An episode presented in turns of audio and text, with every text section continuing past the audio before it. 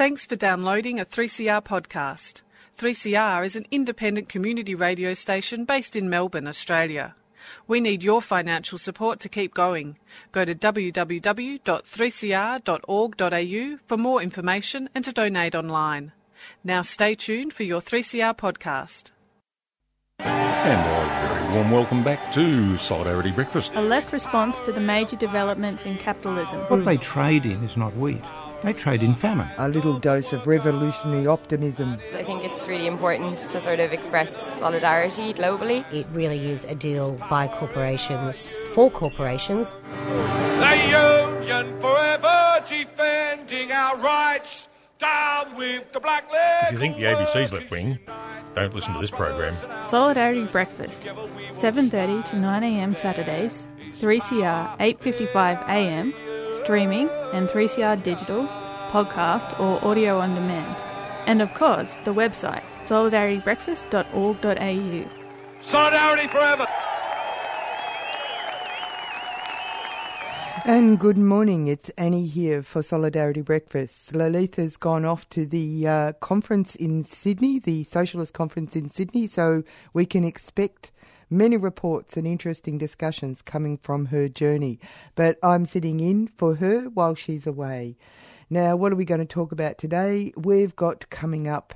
Uh, I'm, I'm revisiting the Trans Pacific Partnership as. Uh, um, it's a very important issue that's coming up. Uh, it's entering into the parliamentary f- phase where it's supposed to be uh, passed through our parliament in order for it to make its journey on to uh, become. M- it becoming so.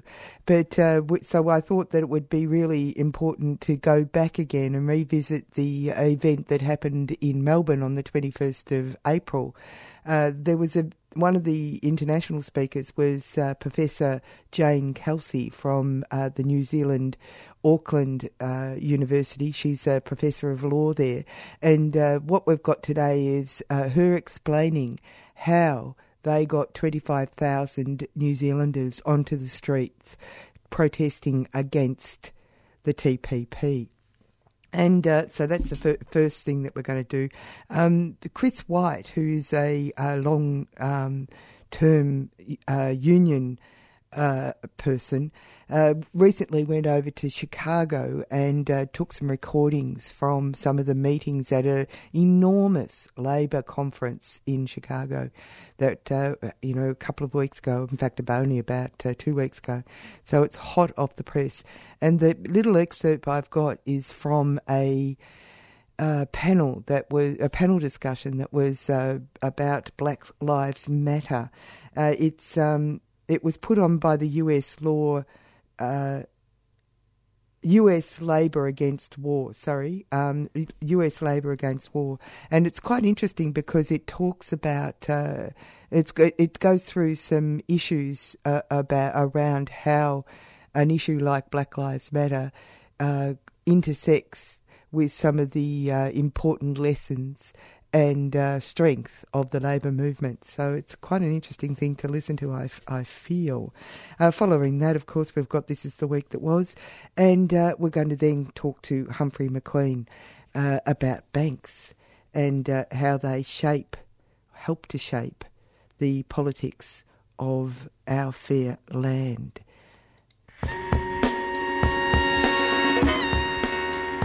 Spoken Word Radiothon 2016 fundraiser.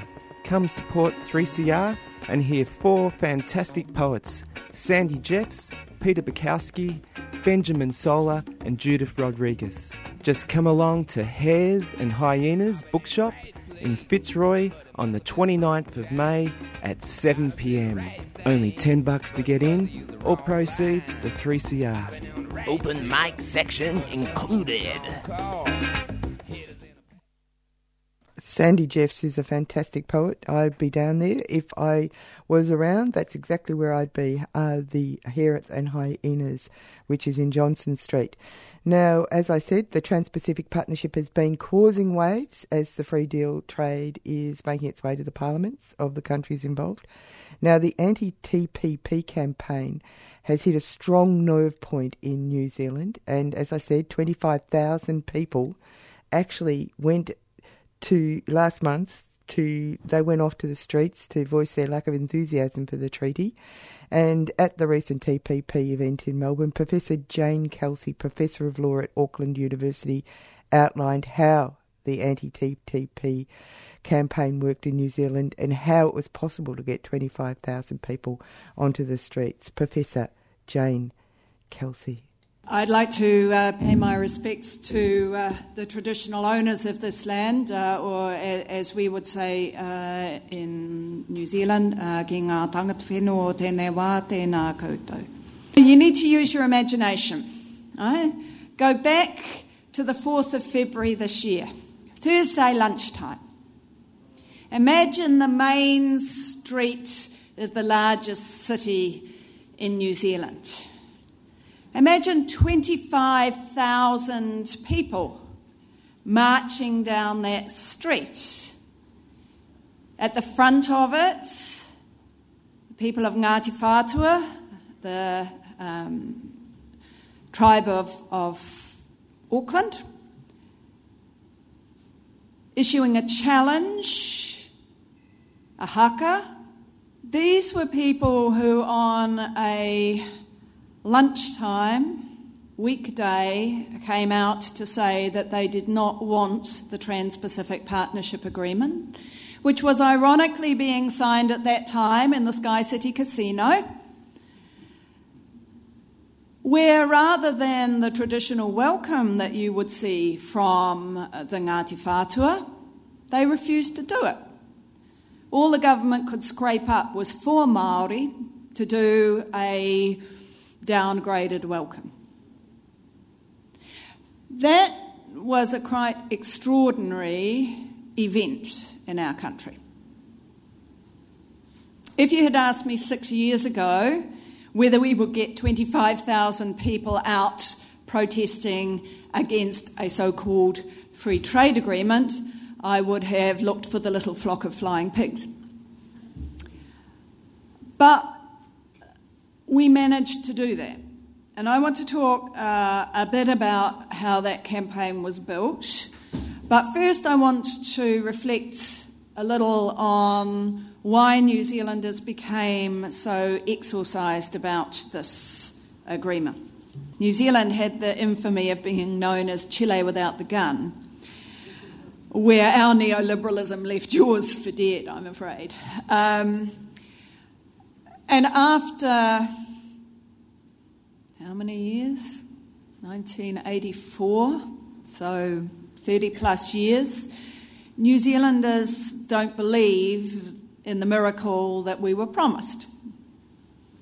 And in a sense, the Trans Pacific Partnership Agreement not only represented the failed neoliberal agenda, but represented a mechanism for embedding or locking that in at a time when people were demanding change.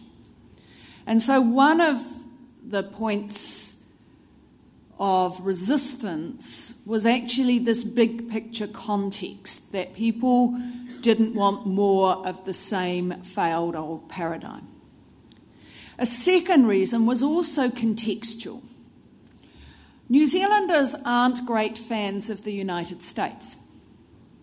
There are long memories of the anti nuclear policy. People remember the bullying that took place. New Zealanders pride ourselves on being independent, and we don't like being pushed around by other countries or by big business.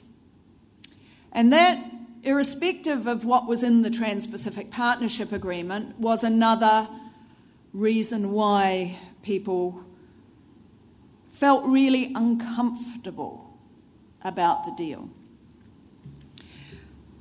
A third reason was that people had seen over time the erosion of parliament and parliamentary democracy and the growth of executive power and executive decision making. So, when we had a negotiation where a government said, This shall be conducted in secrecy and we will not tell you what is being done, trust us, democracy, people didn't want it. People didn't trust. Indeed, people didn't trust not just because of the secrecy, but because of the arrogance that went along with the secrecy. The only reason you want to see what's in this agreement is so you can stop it happening, according to our Trade Minister. Well, if you can't justify it in the public domain as part of an open debate, then it's not a good agreement. For Maori, this was yet another agreement that was going to give foreign states and foreign corporations rights in their land through a treaty that would trump the treaty they had signed in 1840 with the British that promised that their rights would be protected and their resources would be preserved to them. These were all part of a context that meant the time was right for a campaign against these kind of agreements. And the TPPA, because it was seen as the US plus, originally eight and then 11, epitomised everything that was seen as a threat to our future. And so when the negotiations began back in 2010,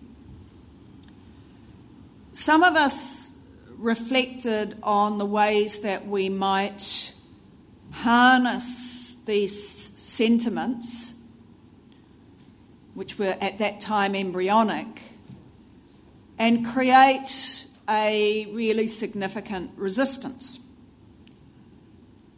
One of the things that we did first was to think about how to rebrand what was being portrayed as a free trade agreement.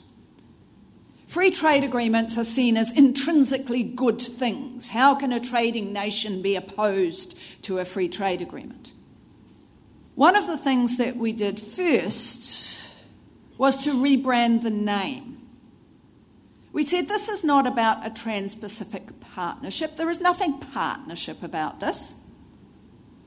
Not only is it not a partnership that involves us, the people, but it's not even a partnership between the countries that are involved. It's the US plus the rest.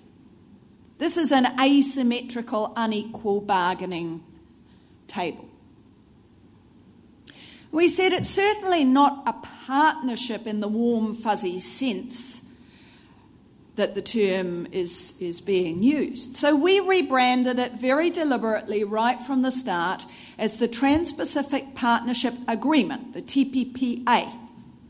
And I did a, an early talk across on the beautiful Waiheke Island. And one of the people at the back says, I know why we call this the TPPA. It's about taking people's power away. And that became one of the key slogans right from the start TPPA, taking people's power away. People got it. Simple, easy to connect with. And then we rebranded it as not being about a trade agreement because even though they wouldn't tell us what the 30 chapters were, those of us who had been tracking it knew pretty quickly what they were and only about six of the 30 chapters were about old fashioned commodity trade. Indeed, the champions of the agreement said this is a 21st century agreement that is about putting disciplines on governments behind the border in ways that no previous agreement has done. Disciplines behind the border is code for putting handcuffs on the rights of future governments to make policies and regulations based on domestic priorities and imperatives by elected governments. So when you looked at chapters, whether they were the financial services chapter, the telecoms chapter, the investment chapter, the services chapter, the medicines transparency annex, the intellectual property rules, the chapter on regulatory coherence, and so on, they were all about putting handcuffs on future governments. And once you described the rules in that way, people understood again how this connected to embedding of neoliberalism, empowering the beneficiaries of neoliberalism, the 1%, the agreement for the 1%, the taking people's power away. Again, simple messages that didn't require people to understand all of the details of the agreement, to understand what in fact the dynamic was. You're listening to Solidarity Breakfast, and we're having uh, we're we're listening to Professor Jane Kelsey, who's from the Auckland University. She is a professor of law, and we'll continue with what she has to say. She was speaking at a uh, TPP uh, sp- uh, talk at uh, Melbourne Uni- uh, Melbourne Town Hall on the 21st of April.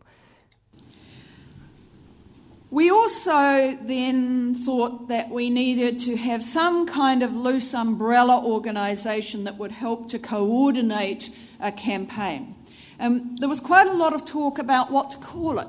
And a very conscious decision was made not to use a negative term, stop the TPPA, or some kind of, of um, campaign resistance slogan we opted very consciously for something that would resonate positively, that people could rally behind. And so our campaign has been called It's Our Future.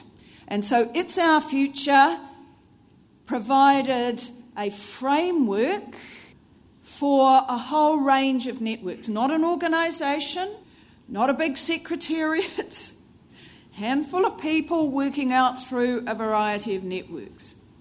And it has a number of layers. Our goal was to set the terms of the debate. That we were going to define what the debate in our country was about. And it was helped by the fact that the government refused to say anything and by its arrogance that nobody actually needed to bother their simple little minds about it. And we very successfully did that to the point that the government constantly was on the defensive, having to respond to whatever we were putting out.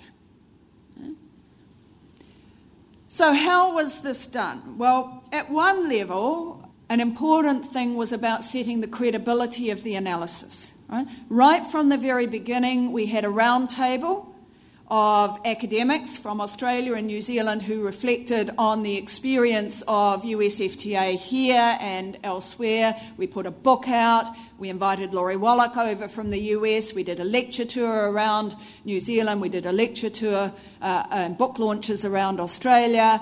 We got um, briefings of the major media. We started to educate them and we developed a credibility at the level of the knowledge base that meant that this was taken seriously. And that layer is really important. You have to have good, robust, credible analysis to go alongside the activism. The second thing that we did was start to reach out to a variety of communities and try to involve them in very creative ways. We did a cartoon competition where we got some prizes and where we got lots of amateur and professional cartoonists providing us with brilliant cartoons that we had cartoon exhibition that travelled around the country but also gave us cartoons that we could use for campaigning We got celebrities to do a celebrity video around a petition against the secrecy. We ran it on television. They were well known television uh, and, and uh, television stars and musicians. And once they'd been on TV a little bit, we then went out into the social media and ran it through the social media. And the petition was extremely successful. We got about 25,000 signatures up, and this was in the early stages uh, of, the, of the campaign. In addition, we um, started to uh, develop um, clusters of people in local communities. We had a team who were doing Facebook, and there were local organisers who popped up all around the country saying, I don't like this, I want to organise something in my local community. So by the time we had the second ministerial meeting in New Zealand in 2012, we had protests on a National Day of Action in 25 towns and cities around New Zealand. Some of them there were five or ten people. Some of them small towns there were about 300. Auckland we managed to get about 10,000. We had different props that we had that made sure that they were media friendly. And so we started then to build clusters around the country of people who were then going and talking to their local communities and talking to their local councils. From there, there was a team who set up, there's an Australian called Greg, who has been travelling around the country in his van going and working with people from local council to local council, passing the same resolution in a whole series of councils throughout the country. Then taking the pressure back to local government New Zealand. The pressure has gone on through Maori in a whole variety of arena. Uh, Maori, as, as with uh, Indigenous Australians, are very locally focused. And there are issues in each area, in particular around mining and fracking and water and so on. And so those who have been campaigning around those issues there then became focused around the Trans Pacific Partnership Agreement as a vehicle that would stop the government from being able to honour its obligations to them. And so they then lodged uh, a claim before an entity called the Waitangi Tribunal which exists to inquire into the government's breaches of the Crown's obligations to Māori. Eventually, the tribunal agreed to an urgent hearing on the, uh, on the treaty claim. That started last July. It's just concluded, and we believe that the claim is going to succeed. The government has found ways to circumvent it, but it has created a real political momentum of the kind that we saw in the march down Queen Street. In a country as small as ours, Maori politics resonates very loud.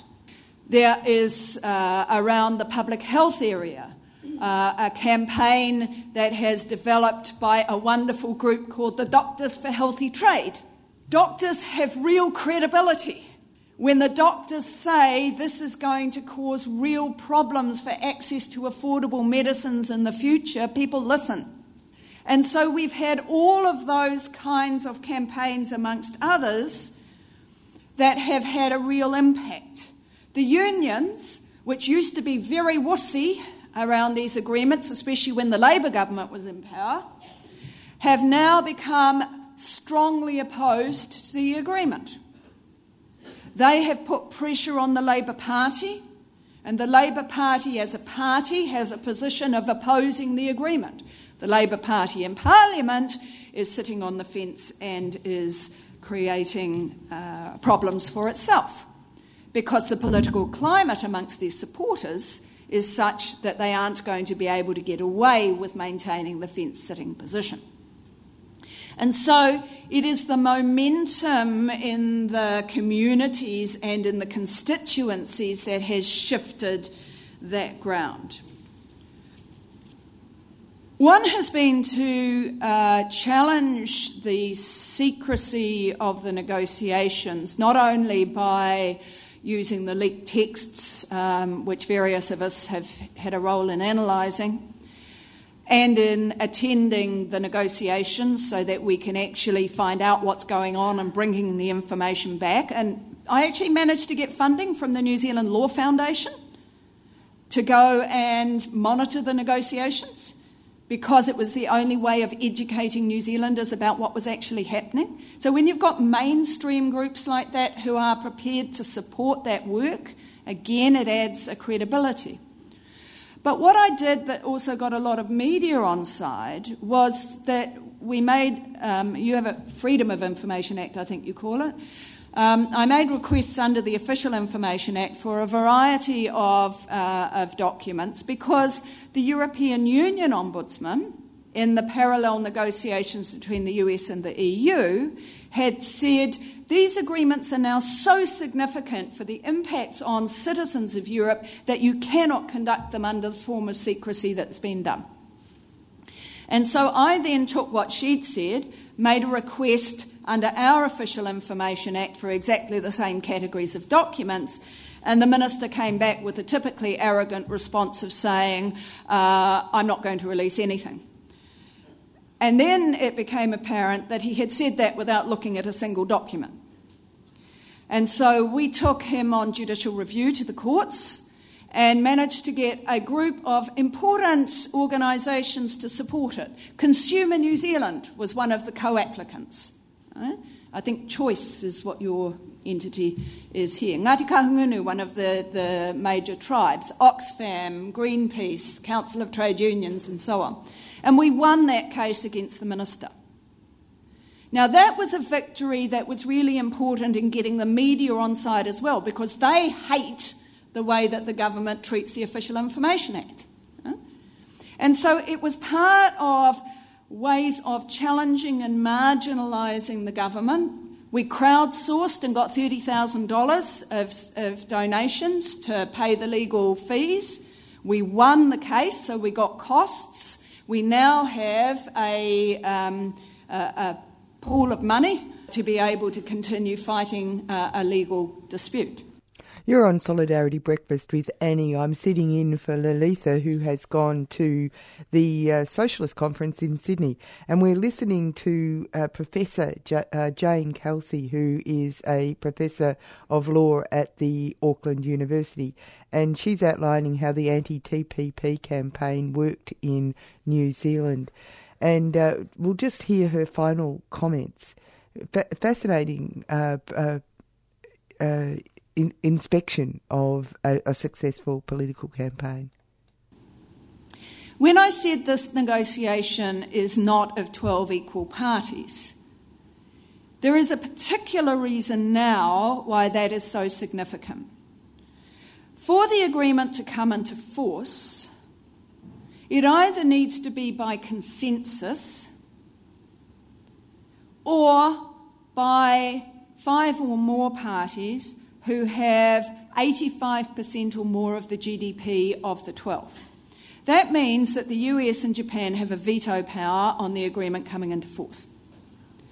The US will not bring the agreement into force with a particular country until that country has implemented what the US says the agreement requires it to do. That means the US interpretation of the commitments a country has made need to be complied with before the agreement comes into force with Australia or New Zealand. There is a website that I would invite you to go to called tppnocertification.org. This is called the certification process. It shows how the US has gone around different countries in the past, required them to submit their legislation to the US for approval before it's submitted to the local parliament, written the legislation for those countries, gone down to the parliament in those countries to monitor what's happened, demanded that countries have done things that aren't in the agreement, demanded that countries have done things that they said they wouldn't agree to. Otherwise, the agreement won't come into force. Australia itself encountered that with the Australia US FTA, where you passed a Copyright Act that the US said didn't comply with the Australia US FTA from the US viewpoint. You then had to pass new copyright legislation that went through the Senate Select Committee in 24 hours. People had three hours to make submissions, no changes could be made, so that it could come into force on the due date. So, this is the kind of blackmail bullying that the US will use in certification. A story came out three days ago that the US Trade Office has now sent officials, or is sending officials to New Zealand and Australia to discuss the implementation of the agreement in ways that the US Congress will find acceptable. That is going to happen in the next week or two. After that, the ministers will be meeting in Lima in mid May where the pressure will go on to make these additional concessions so that they are able to get the legislation introduced to the Congress, which cannot now get through the Congress until after the presidential election, but they want to get it through before the new president takes office because then a new president is likely to want to go back and renegotiate even more. So there is going to be a lot of behind the scenes pressure taking place on our governments to make more concessions than we have currently in the text that we have seen. It will again be done in secret. And because of the pact that they have made, that no documents on this agreement will become public until four years after it comes into force, which is six years at least from now, you will not be able to hold to account those who made those political decisions unless we can force some daylight into these transactions. A new illustrated book by Alina and Bruce MacDonald stars our beloved comrade Bill Della as the protagonist in a journey that stems from Ballarat to Humpty Doo and features all the lefty issues that were dear to Bill's big heart.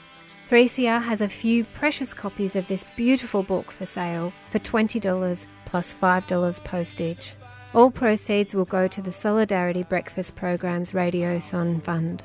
You can buy it online at the 3CR shop. Go to the 3CR website, 3cr.org.au, or pick up your copy at the station.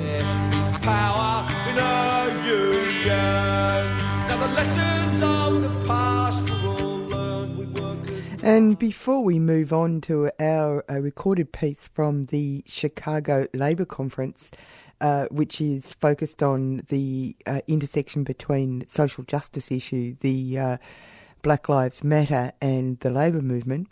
Uh, I'd let you know that there's a, a whole activist calendar has uh, adhered to me over the last few days. I've got a whole range of things to tell you about. So after the program at 11 a.m. on at the City Square in Melbourne today is a stand up for equal pay rally. Uh, they've been uh, calling people to come to this particular event for quite a while now, and uh, if you've got any uh, a bone of uh, sense of social justice, standing up for equal pay is a perfect place to lend your voice. That's 11 a.m. City Square today. Uh, tomorrow, tomorrow on Monday, oh sorry, on Monday there is going to be a protest at 8 a.m. at uh, the Royal Women's Hospital. It's uh, to highlight the cuts to diagnostics, pap smears, and other such important medical procedures that are in the uh, latest federal government uh, budget. And uh, apparently, Turnbull is going to be there uh, strutting his stuff uh, uh, leading up to the election. So he's gone to he's going to apparently be at the Royal Women's Hospital 8 a.m. on Monday. That's uh, May the 16th. These are all Melbourne messages. So uh, go down there, and uh, it's uh, been organised by the Trades Hall, and uh, go down there and be part of the. Uh, highlighting the cuts to our medical system, which we as people can really not afford. There's going to be an action on 19th of May, 5 to 6 p.m. It's uh, to highlight uh, the uh, the 7-Eleven wage scam and it's going to be at 263 Bourke Street, Melbourne. Uh, that's 263 Bourke Street, which is 711 Melbourne. Uh, and it's been organised by Unite, the uh, union that uh, deals has was part of the whistleblowing uh, against the 7-Eleven wage scam. Uh, also, there's going to be a chasing um, asylum. I don't know if you know about this film, but a chasing asylum is uh, a great wrap up of all the things that have happened uh, in the in terms of Australia's connection to uh, asylum seekers who have uh, tried to reach Australia by boat. In fact, I left the uh, screening that I saw yesterday feeling that Australia is acting illegally, that we are uh, basically a criminal nation uh, in relation to uh, asylum seekers. It was uh, it's quite sobering and it's quite an interesting film because it's had to piece together a lot of its information uh, through illegal filming, effectively, because, of course, detention centres, Manus Island and Nauru, uh, it's illegal to actually tell everybody what's being paid for, what the $1.2 billion a year is paying for. It's certainly not going to the refugees or the conditions that they live in. So obviously, it's for the company, the private company, that imprisons these people. And they are they're treated like criminals when and it's really uh, interesting because you do a um, a facts check while you're watching it and you think but actually these people aren't criminals. This isn't a criminal act asking for asylum. Anyway it's a fascinating film uh, chasing asylum and it's there's going to be a fundraising event for the refugee action collective 7pm thursday the 26th of may Sun Theatre in Yarraville. So that's a perfect way of seeing a, a pretty amazing film, I'll have to say. Anyway, that's me. I'll stop yabbering and get on with uh, the meat and potatoes of this program, Solidarity Breakfast on 3CR. Black Lives Matter panel at the Chicago Labour Conference.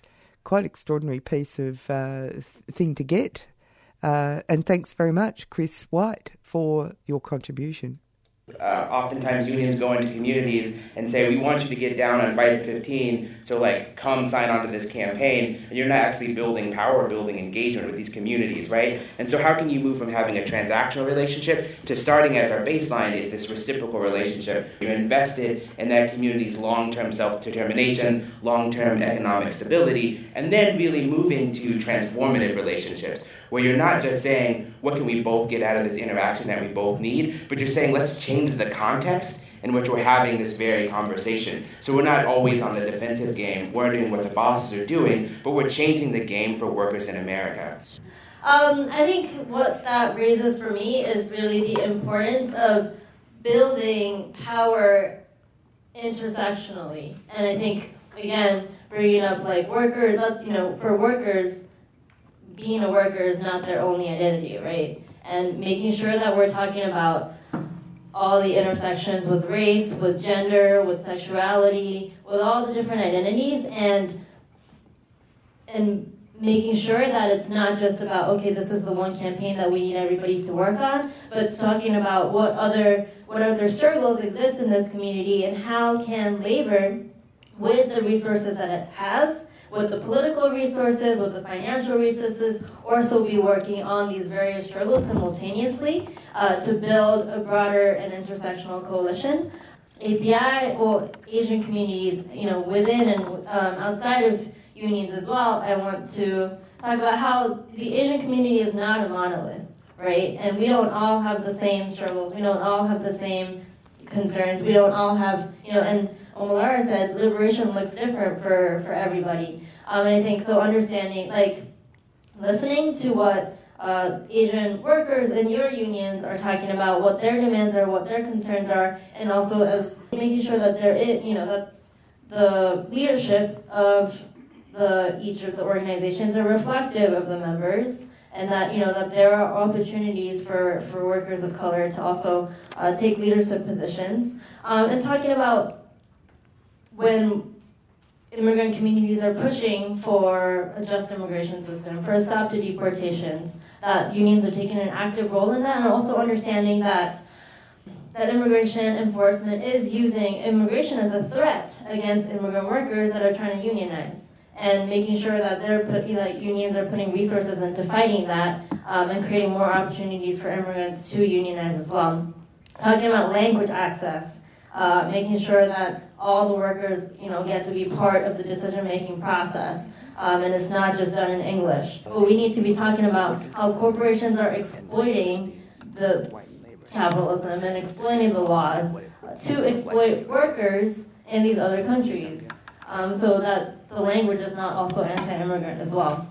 Um, and I can go on, you know, talking about homophobia and transphobia in your communities, um, and how that is such an important role for that tackling those issues is important for the whole community.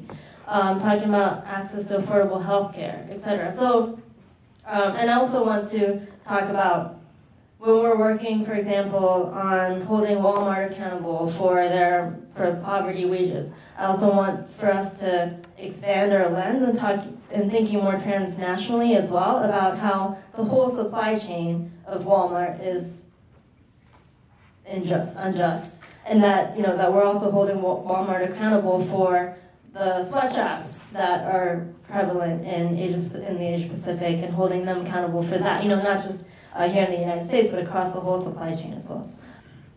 The issue and what we see right now in the, the movement for Black Lives and its relationship to imperialism and capitalism, and what uh, an analysis that would be historical in the sense that uh, black people, African people, I use the term African more readily, are a disposable population in the United States.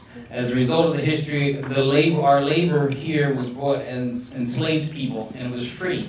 And then as, then as slavery became abolished, so then you see a labor movement arise, and uh, as a result of trying to you know harness control over our, our labor in the face of capitalism and industrialized capitalism. Um, now, though, we see imperialism and outsourcing machinations, you know, technology, and where now there's no need even for wage labor. Right?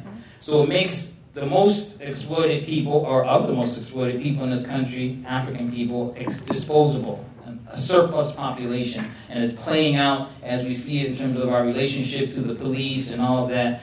Um, and then also, you know, this also this is a settler. If you remember, this is a settler colony. In other words, people settle here, stole land. The, the indigenous people. If, if you look at the statistics, as quite as it kept, indigenous people, uh, um, Native Americans or American Indians, people say, are actually more susceptible to being killed by the police than black people. Mm-hmm. You know, they're more killed more often by agents of the state, but we don't really get to hear about that. But it, it actually, both of these things speak to the fact that this is a settler colony and this settler project uh, is being affected by the evolution and the stage of, of imperialism that we're in right now. Um, and so we also, one thing, while labor, the labor movement and workers and the worker movement, excuse me, has had and has always been has the potential to be the most revolutionary of movements, it also has is susceptible uh, to actually and more insidiously than anything else undermining uh, social progress and revolution, the overthrow of capitalism um, and imperialism. And so, and we can see it in so many ways. And so, uh, and I don't want to so it, and, and I don't want to get too far off track, but the concentration of the institutions of labor. Um, we, I don't know how many people are familiar with the um, U.S. Uh, or um, the labor's in uh, complicity with the State Department and through the Solidarity Center and you know through you know all this is uh, and overthrowing other countries, democratically elected leaders, all that kind of stuff. Um, and we can see this so many places. Now, the rank and file, of course, are not responsible for this, but then we have now the professional labor union of labor workers. They're professional? That's what they do. They're not workers per se, organizing to have power with their fellow brother and sister workers, but actually are, you know, the hierarchy has developed. I don't want to get too far off the track here, but it's very important to understand the complexity of this complex that we have. So there's an industrial labor complex too. We talk about industrial nonprofit complexes, all these. It's the same thing. So those of us that are a little bit uh, that are lower on the totem pole of this have less power, and also difference in ideology. a difference in how we look at the world and how complex it is. Um, and so right now we have people who are the leaders who negotiate the degree of exploitation of the workers with the capitalist system. They negotiate the degree. They don't like what Omolara talked about, think of the eradication of capitalism and the trans, you know, the transforming of the system. Kwame Nkrumah, the president, the first president of uh, Ghana, said uh, the movement, uh, the labor movement, and the workers' movement, and the unions must be seen as an intermediate step toward revolution. But without that, then we only can be negotiating the degree of exploitation by capitalism. So we don't want to just look at the outsourcing of Walmart. We want Walmart to be converted and transfer, converted into a co-op in which all its workers anywhere in the world, no matter what color, are able to have control, complete control over their, their production and what they do. Uh, people say, well, that might that can never happen. What a novel idea. Well, it was at one point, a point in history where there were people saying there's always going to be slavery. There will always be slavery. And so now we can see as radically cats, we're very far off, and it was a hard road. People lose their lives in the in the struggle, but we cannot take the position, well, this is just the way it is, and all we can do is negotiate the degree of exploitation and repression that we have. But this is how all of this interplays imperialism and capitalism and uh, black lives uh, and you know the racism. The unions, and this is a lot, the workers and the work, organized workers have given us so many means of have actually made to a science how we can organize with people, organize people, and disseminate ideas and, and grow and, and, and even apply popular education, respect the genius of people. But it's even been co- that's even been co-opted. So now we even have, uh, which are workers. I don't want to offend anyone, but sometimes you just uh, the police have unions. They actually organize they organized to justify the extrajudicial killing of black people and not want the, the state, the system, to acknowledge that we are killed at a rate of every 28 hours in this country. They fight against it. Story about the United Nations Working Group came here, the United Nations Working Group uh, for people of experts people of African descent. Uh, we were able to be the anchor group and the State Department. They also had to meet with the State Department. And they said, well, the, the, the anchor group is supposed to help you organize, uh, get with the civil societies, which was considered the Federal Order of Police, uh, and we're supposed to make that connection with them. We're like, no, the state has that connection more than we do. But anyway, this is how crazy things have become, and we also have to go back to what Sam was talking. We have to have some kind of mass political education, and the workers' movement is best poised to make that happen. Uh, and there has to be a conscious and deliberate break with the institutions and the state power that facilitates capitalism. Is there room for the union, union leaders? What kind of strategies or tactics could they employ to, to kind of put all of our ideas into practice? Um, so the, the question I have for Sam is, what does actual solidarity with the working class mean, and what does it look like in the union context? I think it's something we throw around a lot, and we assume because our, some of our members are working class, or we come from a working class background, that just naturally our union structure is in solidarity with them. But tell me your thoughts on that and what it would look like to actually align our, our vision with our praxis. For me, solidarity with the working class is, is uh, easier uh, because I, I grew up um, in a single parent household uh, and I know uh, a big a big focus for the working class is just sustainability. How am I going? Where is my next meal coming from? Am I going to be able to keep on? Like, which which bill am I going to have to sacrifice to pay this other bill? Um, so, if and, and in the labor movement, you have to do you have to think about a lot on like the macro level about and like making these big decisions. Um, but there's a lot of like smaller things that I think uh, should be thought about. Um, and like how how are these big decisions like how are these big things on a macro level going to impact people and like the uh, in the on on a smaller level um, and like if you want if you want people to come out to an event or or something in support of um, uh, even even just like a, a, kind of informational event like this um, how are, are, are, we offering like Are we offering childcare for those people who, who might have children? Uh, are we offering transportation? Like, are we are we really uh, organizing from a standpoint of like thinking about the kind of obstacles that the working class has to has to go through themselves? Um, and I think a big part of solidarity in general is just listening.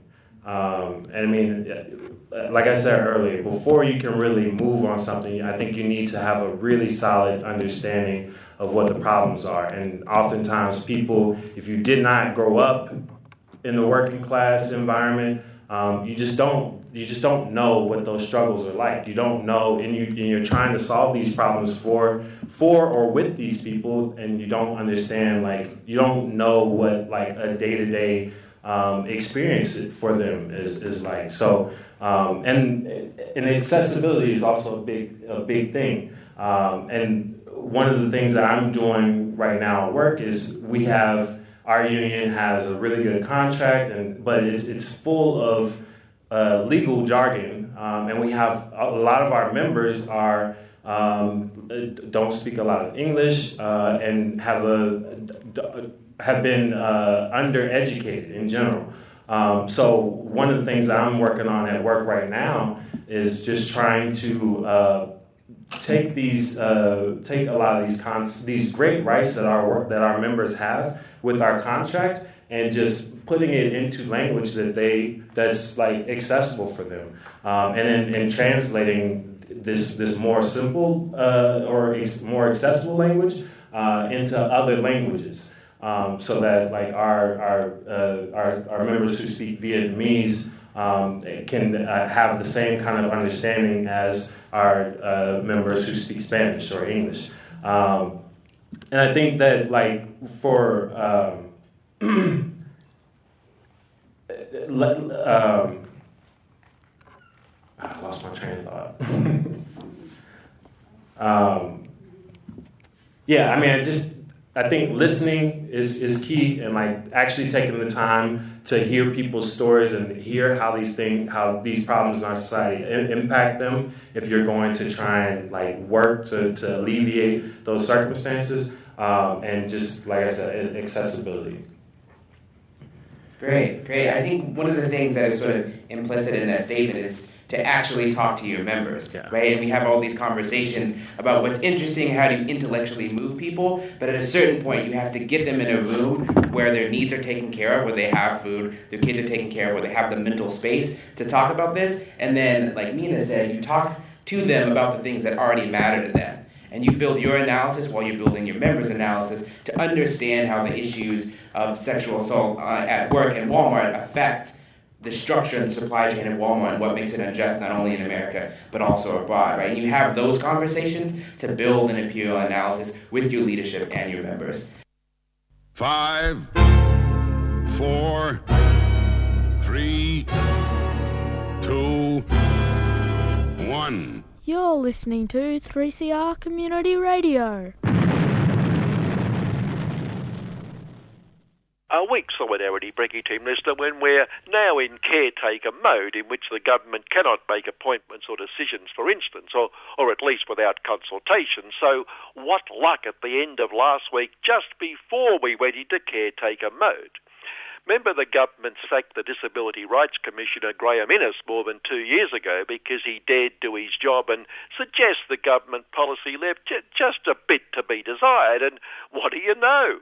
More than two years without a commissioner specific to disability issues, and then the urgency suddenly struck.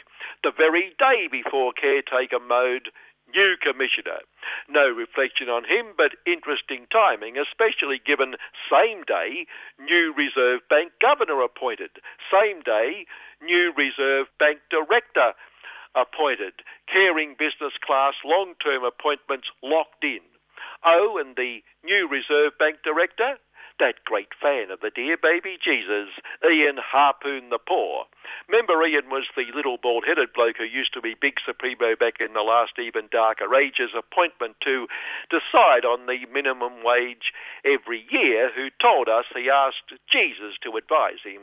What was good for the lowest of low paid, which I'm sure they appreciated. And evil unions could not have, well, should not have criticised Ian's deliberations with heaven because it was what Jesus wanted. And indeed, Ian won the Christian Book of the Year a couple of years back with his, with his exciting tome, Economics for Life, a must read, we'd agree. And he's also produced that unmissable tome, Christian Theology and Market Economics, summed up by the Christian compassion showed by the filthy rich, bloated rich. The dear baby Jesus said, The poor shall be always with you, and we, as dedicated Christians, would not question the word of the dear baby, must make sure the poor shall be always with us. Anyway, we should rush out and buy that one in the comfort of knowing future Reserve Bank decisions will be based on praying that the praying can go on. Although, thank goodness, we've got a couple of socially responsible caretakers to warn us this election is far, far more critical than we'd imagined. Sometimes I wish Lord Rupert of Wapping's usual suspect columnist out there on the far right would get something right and didn't have a bolt through the head, because he has informed the giant minds he appeals to that whatever happens in the election, the country will swing violently to the left. I read on, imagining some third force parvenu had sneaked into the process, but no. Big Supremo Malcolm Ton of Bull, or Socialist Party Big Supremo and would be Big Supremo Little Billy Short on Ambition, are the uncontrollable commies who'll bring capitalism to its knees. If only. Although we may have to respect his view, for after the budget, the big supremo of the Institute of Public Very Private Affairs, John Ross Scum, declared what the budget actually demonstrates is just how far the political spectrum has swung to the left, revealing big economic guru Scuttlebem Moore Lashson must also be a closet commie. A very, very, very closet commie. Any wonder John Ross must be respected as one of the great thinkers and analysts and deserves his regular column in the True Blue Aussie Capitalist Review to issue such dire warnings and in-depth analysis. And the ghosts of elections past it was no less than we'd expect of that dedicated socialist and enemy of the caring business class, former, former Socialist Party big supremo, nuclear hawk himself at the 125th anniversary celebration of the shearers' strike and birth of the Socialist Party, rising from his wheelchair to beef out, Solidarity forever! And he didn't even blush. Newt would have wheeled his way down to South Aussie to congratulate its big supremo on getting the nuclear report he set out to get when he appointed the pro-nuclear lot who, surprise, surprise, came up with the pro-nuclear report he set out to get. Amazing how these things work out, isn't it? He urged people to assess the report, which includes that True Blue Aussie take all the world's nuclear waste we can safely store for a few hundred thousand years. I was going to say and bury our heads in the sand along with it, but that isn't quite true. For the first decade, or three or four, the world's waste will be stored above ground until we can afford to dig a hole with all that wonderful money the nuclear world will give us above ground absolutely safely, of course. Urge people to approach the recommendations with an open mind. Now, an important interpretation here, which Nuclear Hawk himself would endorse. Those who oppose the nuclear industry and welcoming the world's waste and suggesting there might be just the odd bit of danger involved, the, the odd problem, have a closed mind and haven't thought it through. Those who support the proposals, like the uranium companies and their customers around the world who have been wondering what the hell to do with all this waste, and the team assembled to dredge up the report, have an open mind and have thought it through. And poor Malcolm, well, not that poor, escaped from a real voter who broke through the spin doctor barricade here in Melbourne Thursday to get stuck into him about his education policy or, or non-policy by taking refuge, that's Malcolm, for lunch in an exclusive men-only club for the filthy super rich. Imagine it would have been packed with swinging voters. On elections as changes vital to the US, of the UN, of the US, of the world's poverty stricken in the land of the free, the land of opportunity, flood the election scenario, vital policies like trample the poor, trample the poor, trample the poor, make America great again, Hillary, Hillary, Hillary, make America great again, Donald came up with a doozy, as they say in the US of. I will put the US up first, he promised. And, and I thought, what a surprise. Last thing we'd expect from a US of big supremo hopeful. Just trying to think, though, the last US of big supremo who didn't put the US of first. Still in the great policy vacuum, suppose it's something. Also, though, can't think of the last true blue Aussie big supremo who also didn't put the US of first. Big food as the financial pages label them, the purveyors of junk crap, uh, sorry, junk food, or uh, even more sorry, comfort food, although the word food is conceded purely for the sake of argument, concerned that governments are considering legislation to curtail their contribution to world health and fitness, have begun recommending more occasional indulgence in their salt, sugar, and fat artificial ingredient delights. Mars, a Mars a day, they've told us for years, now suggest maybe once a week. Nestle recommends but one slice of its pizza range and load it with salad. The sugar drinks lots are making similar self-preservation pleas. Surely these responsible boardrooms, good corporate citizens, wouldn't put profit ahead of community welfare, would they? Because I thought, obviously, naively, surely it would be easier and, well, better if they simply produced healthy real food and stopped producing the crap. Not crap, this debate about retrospectivity. The socialists agree the caring business class should not be hit with retrospectivity. Those already ripping off on negative gearing must be able to keep ripping off. Those who are ripping off on super concessions for the filthy rich must keep ripping off while it is the caring business class party on the latter that argues they should rip off just a little less. Great believers in the law, the caring business class itself, says tax changes must never be retrospective. How can we have confidence and particularly certainty if governments can just change taxes willy-nilly? Oh, so your incessant campaign to lower corporate taxes and taxes for the filthy rich, and then to lower them again and again, you believe lower taxes must not be retrospective, must only apply to future filthy rich. Good heavens, where did that come from? Of course there's retrospective and there's retrospective. There's also seven weeks of this election torture to go, by the way. Remember last week we talked about the Lord Rupert of Wapping's insensitive coverage of a young true blue Aussie Muslim killed in Iraq. Obliterated by an American airstrike, it boasted. The sour cream of true blue Aussie youth, craven young men and women not in uniform. Well, the news got even better this week. His wife and baby were also obliterated by the US of good guy trained killers, Lord Rupert told us breathlessly well, Islamic babies are all potential terrorists. That, that's why the coalition of the killing, including True Blue Aussie, has a moral obligation to obliterate wedding parties. Potential terrorist breeding wombs wiped out, obliterated. Finally, comparable moral obligation. There's been agreement and disagreement among our ethical economic giants, the big four banks. See, since this kerfuffle over a few minor problems like ripping off big time and the threat of a Her Most Gracious Majesty's Royal Kanga mission, they've drawn up this banking and finance oath, and the uh, and the agreement bit. They agree to a person they most definitely must not be a Royal Kanga mission because that would ruin the country. No personal interest or self-preservation here, but they disagree with signing the oath put beautifully by Wurstpac Supremo Lindsay Maximise Profits instead.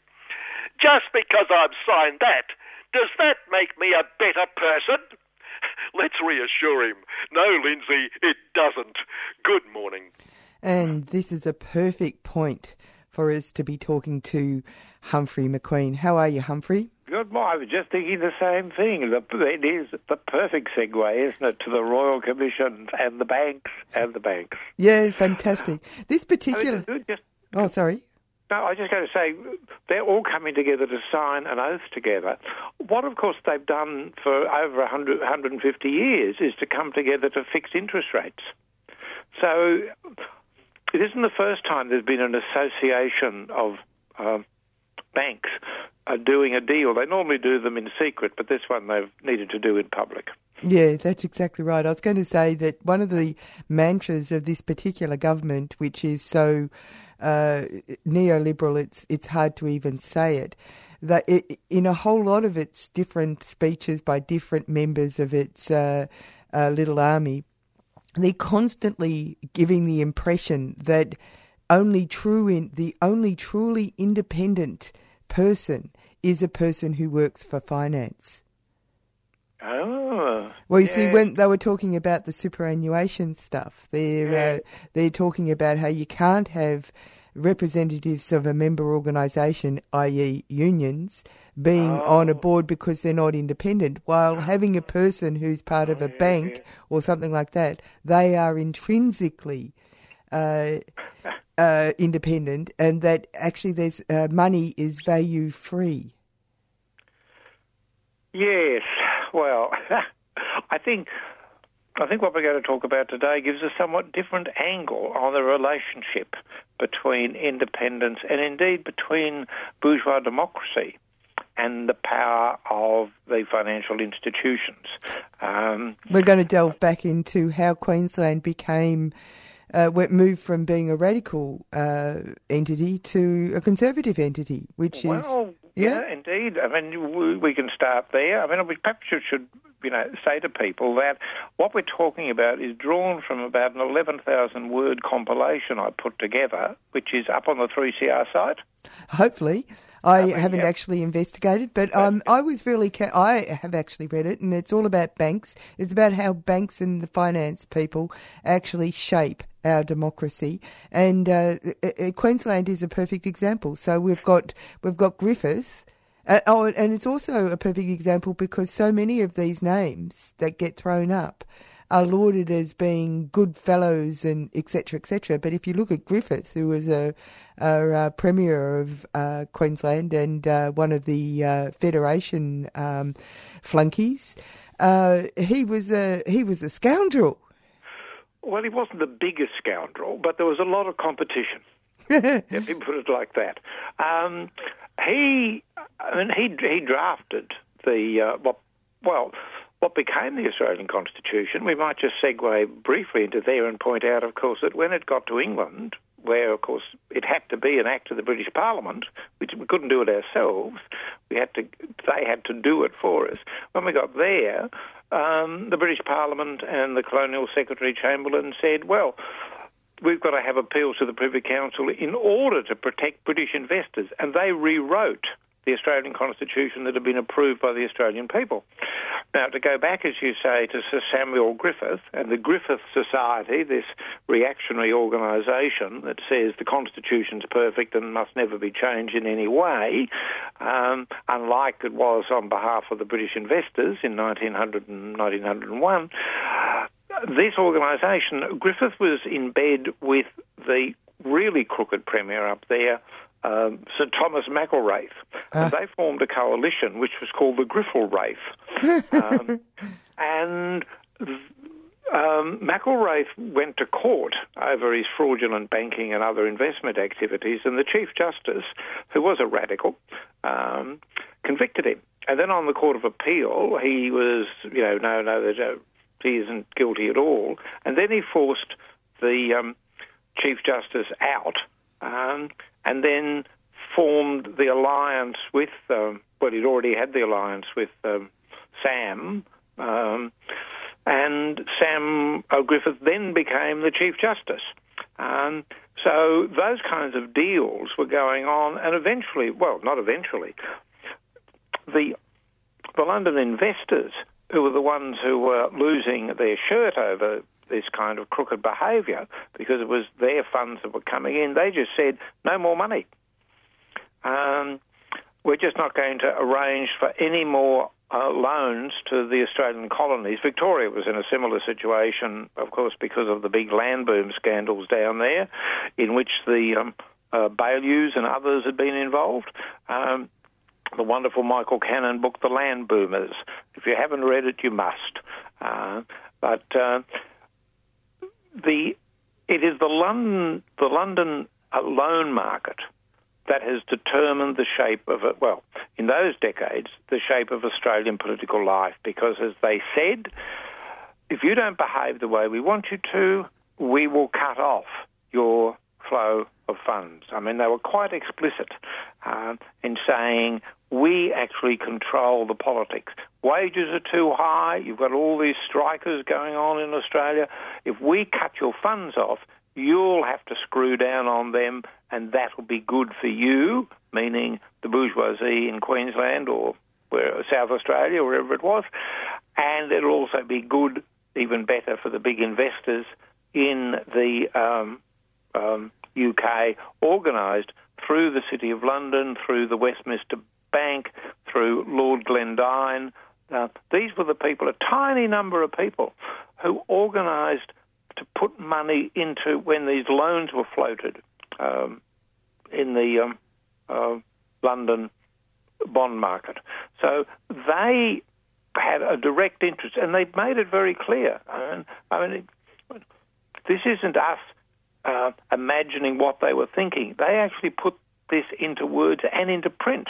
So the evidence is all there about what the Colonial Office did to protect the British investors, what the British, um, what the City of London, as it's called, the tiny financial sector, and that, of course, is what Boris Johnson's campaigning for. Apart from his own um, advances, they're still they're still there. Um, they don't want any of these EU rules, mild though they might be, on the financial practices because that would mean that the scandals that the City of London gets up to, um, fixing interest rates over there still, those things would come under greater control. And that's why Boris Johnson and people around them are, um, you know, are campaigning to to get themselves out of the um, European Union for fear, not that there'll be control over the size of a sweet potato, but there'll be a size over the sweet deals that these banks do with each other to generally rip off other capitalists, one might say, as well as the general public. But so, so what you're really saying is that it's like a good uh, murder mystery. It's always follow the money. Well, indeed, follow the money, and rarely does the butler do it. It's the banker that does it, and the reason for that is that the banker has a very particular and vital role within the capitalist system. You can't have capitalism without big banks. Um, this this notion, oh, capitalism would be all right if it weren't for these evil bankers. no, that's not how it works. The banks are there necessarily to organise the financial system for all of the capitalist system, as well as to provide funds for particular um, um, companies and corporations. Uh, and that's their role within the system. But like the state apparatus, they run in tandem with it. And what the banks do as well, as well, I was just saying, they look to the to the sort of total interest of all of capital, and they say, look, if you're going to have these sorts of policies, that's okay, but you're not going to get any more money. Um, and you can see that, you know, uh, well, I mean, there's, if we could jump right ahead, in the mid 1980s, after Hawke and Keating had opened the door to all of the banks to come in and for financial deregulation, which was perhaps the biggest change of all the things that they did in those years, what um, uh, Keating discovered was that Salomon Brothers who were the people who were raising funds in the New York market because, of course, by then, uh, no longer was the City of London the dominant financial power in the world that had moved across to Manhattan.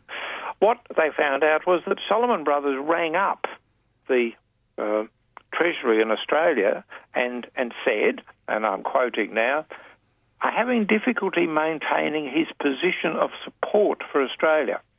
an increasing number of our clients are beginning to think of cutting their losses, now some 20%. Uh, and what this meant was that the Australian government then had to change two of the decisions it had made. One was to impose a 15% tax on the uh, foreign investments, um, and the other was to control the percentage that foreign investors could put into any particular piece of real estate. They were two policies that they had in um, in 80, uh, 1985. And Salomon Brothers makes a phone call, and the policies are out the window. So And just a, just a little, so ju- just a little gentle, understated conversation on the phone was Yep. able to alter the course of Australian politics. Now, if we go back to the earlier part of this conversation, uh, you argue it could be argued that the whole razzle dazzle of federation was actually a uh, method by which the states were trying to circumvent the rap over the knuckles regarding their bad behaviour and they're trying to resume conversations that would allow funds to come back into the colonies, right? Yeah, I mean, I mean, there were a number of things, of course, you know, that were driving the uh, federation. I mean, But if know, we follow the money- immigration and things, but on the principle, as you say, of follow the money, because they had borrowed all this um, money in the in the 1980s into the early, um, sorry, 1890s. Yeah, that's uh, right. Oh, isn't it funny? It's actually very Yeah, similar. It Go only on. seems like yesterday. It only seems like yesterday. uh, the uh, because of that, and then there'd been all these, you know, blow ups in the in the in the land market, particularly in real estate, you know, frauds and scams and things. Um, Just that- like now as well. well, indeed, indeed, indeed. Um, I mean, I see the real estate uh, people are putting up a putting up an ad. I, mean, I, suppose the one advantage they have is they're not second-hand car salespeople in terms of credibility. but anyway, they were out there, and a lot of the money had just been poured down the sink in a sense. And the British investors had lost money in the Argentine the year before, and they were worried about whether they were ever going to see the colour of their money again. And they said, "We're not going to give you any more." And a number of people in Australia were pointing out that the security of the of getting loans from uh, London would be much easier. You'd get a lower rate of interest and you'd get more money if the guarantee was not from colony to colony, but for the whole of the Australian economy. So that if things, if you lent money to Queensland and they had a bad economy up there, you'd still get your money back because the rest of Australia would be responsible for it. And that was one of the arguments that was put forward, particularly in Victoria, where it had been most uh, severely hit. And we're talking about people being hit down there. We're talking about the poor and the workers being hit. We're not talking about the bankers and the investors, because they had this wonderful scheme called secret compositions, by which they didn't go bankrupt. They just paid their creditors as little as one farthing in every pound. Uh, Transferal of risk. Yeah, Transferal of risk. that's that's that's how they got out of it. So um, it was a way of, as you say, of getting back into the good books of the City of London, of saying, look, we're not just six indi- in individual colonies who you're going to have to deal with. We are all of the Australian uh, economy. And more generally, what they were promising was that all of Australia would become a single market area, that investment in one part of Australia could then provide goods and services. So you weren't having six steelworks established and therefore squandering that total amount of uh, uh, investment. You could just have one or two. So it was a way of reorganising the finances uh, at the government level and at the corporate level that it would guarantee more security. But the people whose, for whom security was uh, uppermost were the London investors. That's why the Australian Constitution was rewritten by the English Parliament. by the British Parliament. And the, the three Australians who'd gone over there to see the Constitution through, they almost spat the dummy and came home and said, well, we're not going to have federation at all. Most people aren't aware of that. Uh, and there was a compromise struck um, by which it said, well, not all cases can be appealed to the Privy Council because that was the protection um, that the you know any legal suit over where where your money had gone and would you get it back uh, would go to the Privy Council and not just to the High Court in Australia. Uh, they said, well, the, it, the High Court can allow on appeal for cases of this kind to go to the Privy Council, which was the situation until 1982 when they abolished all appeals to the Privy Council. Um, but it's the security of the City of London that was uh, uppermost through this. And the next big time this blows up is in Queensland, where, as you mentioned at the beginning, you've got a very radical government up there in 1915. Uh, and it stays pretty radical um, until 1923 24. And what they wanted to do, what got them into the biggest trouble, was they wanted to make the people who, the big corporations, and a lot of them were British based land companies, who were effectively not paying any rent for their leaseholds.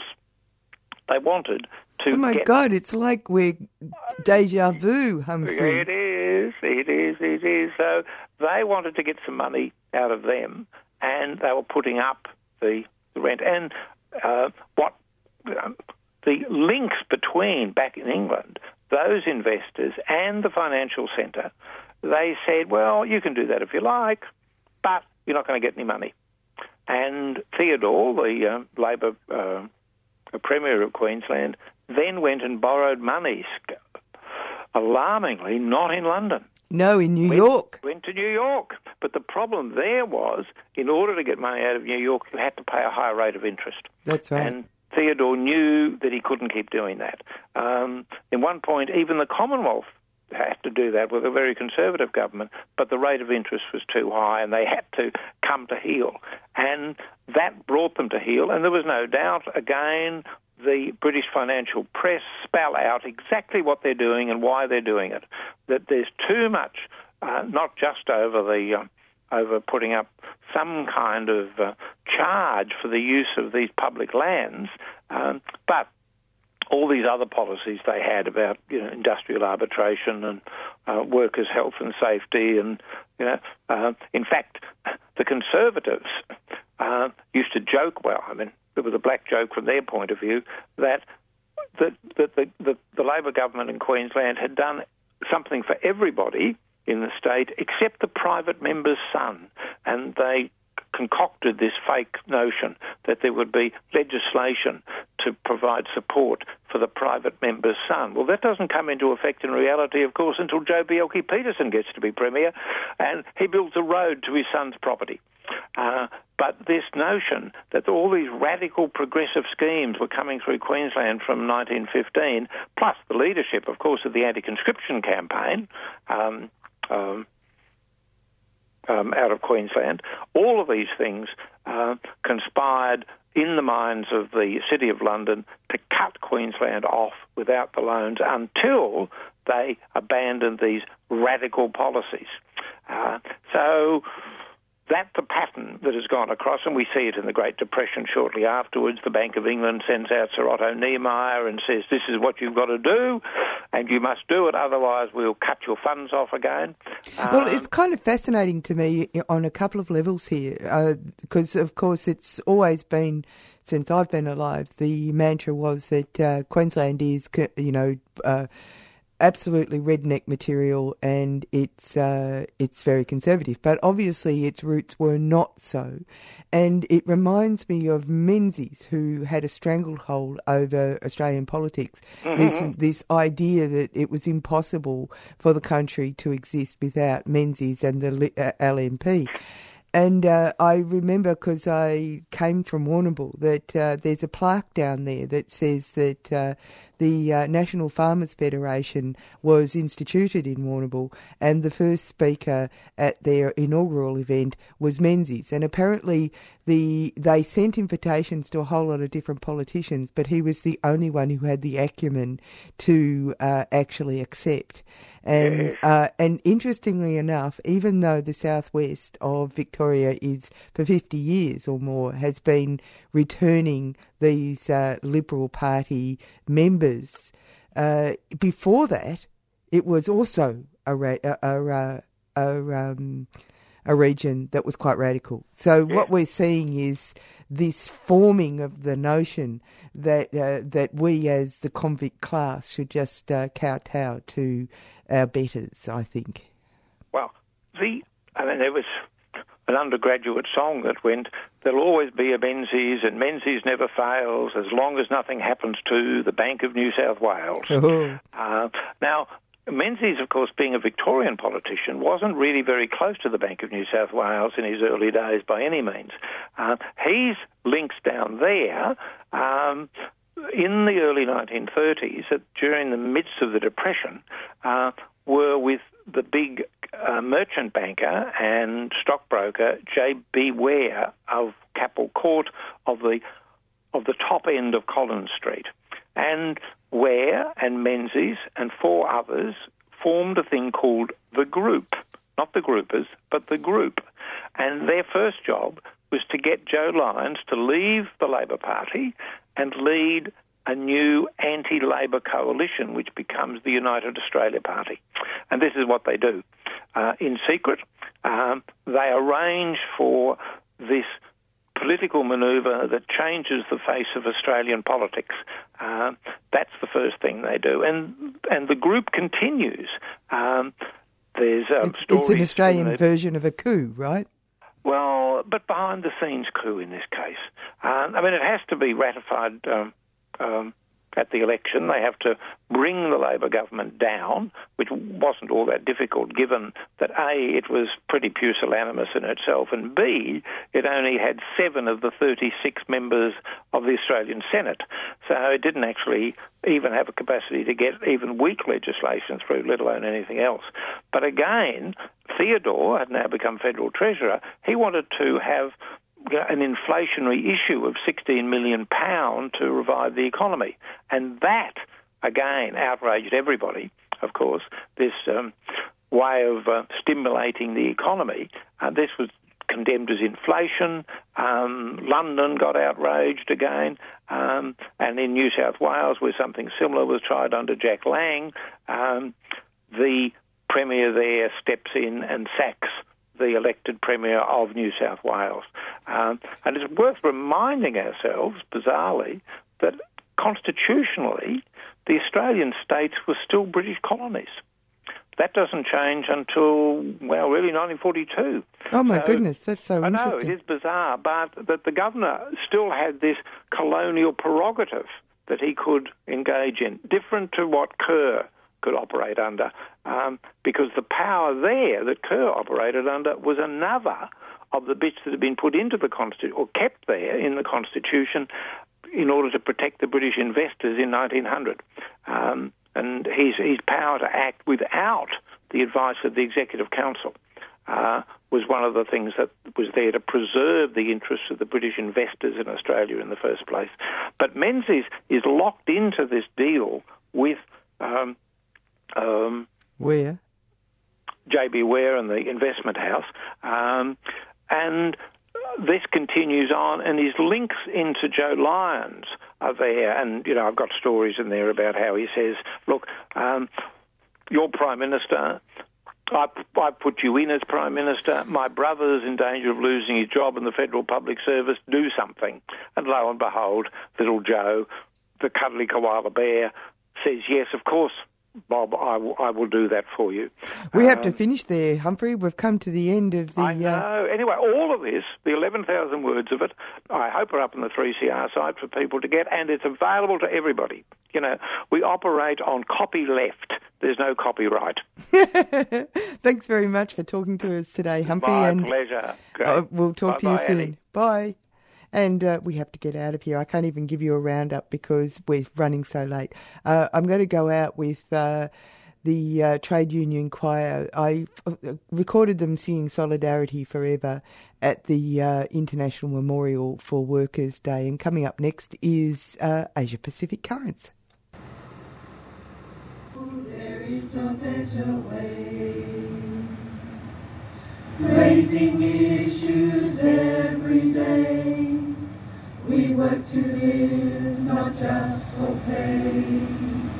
With our union we have a say.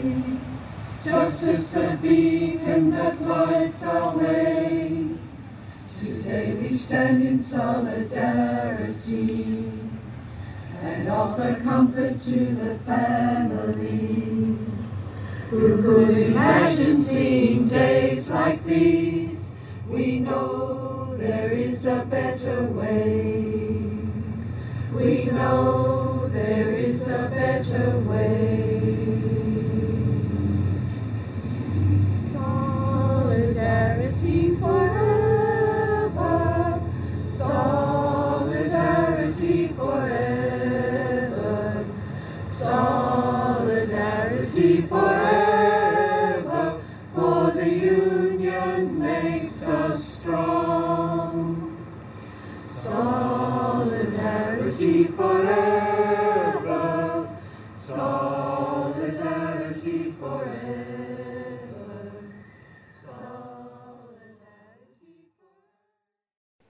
You've been listening to a 3CR podcast produced in the studios of independent community radio station 3CR in Melbourne, Australia.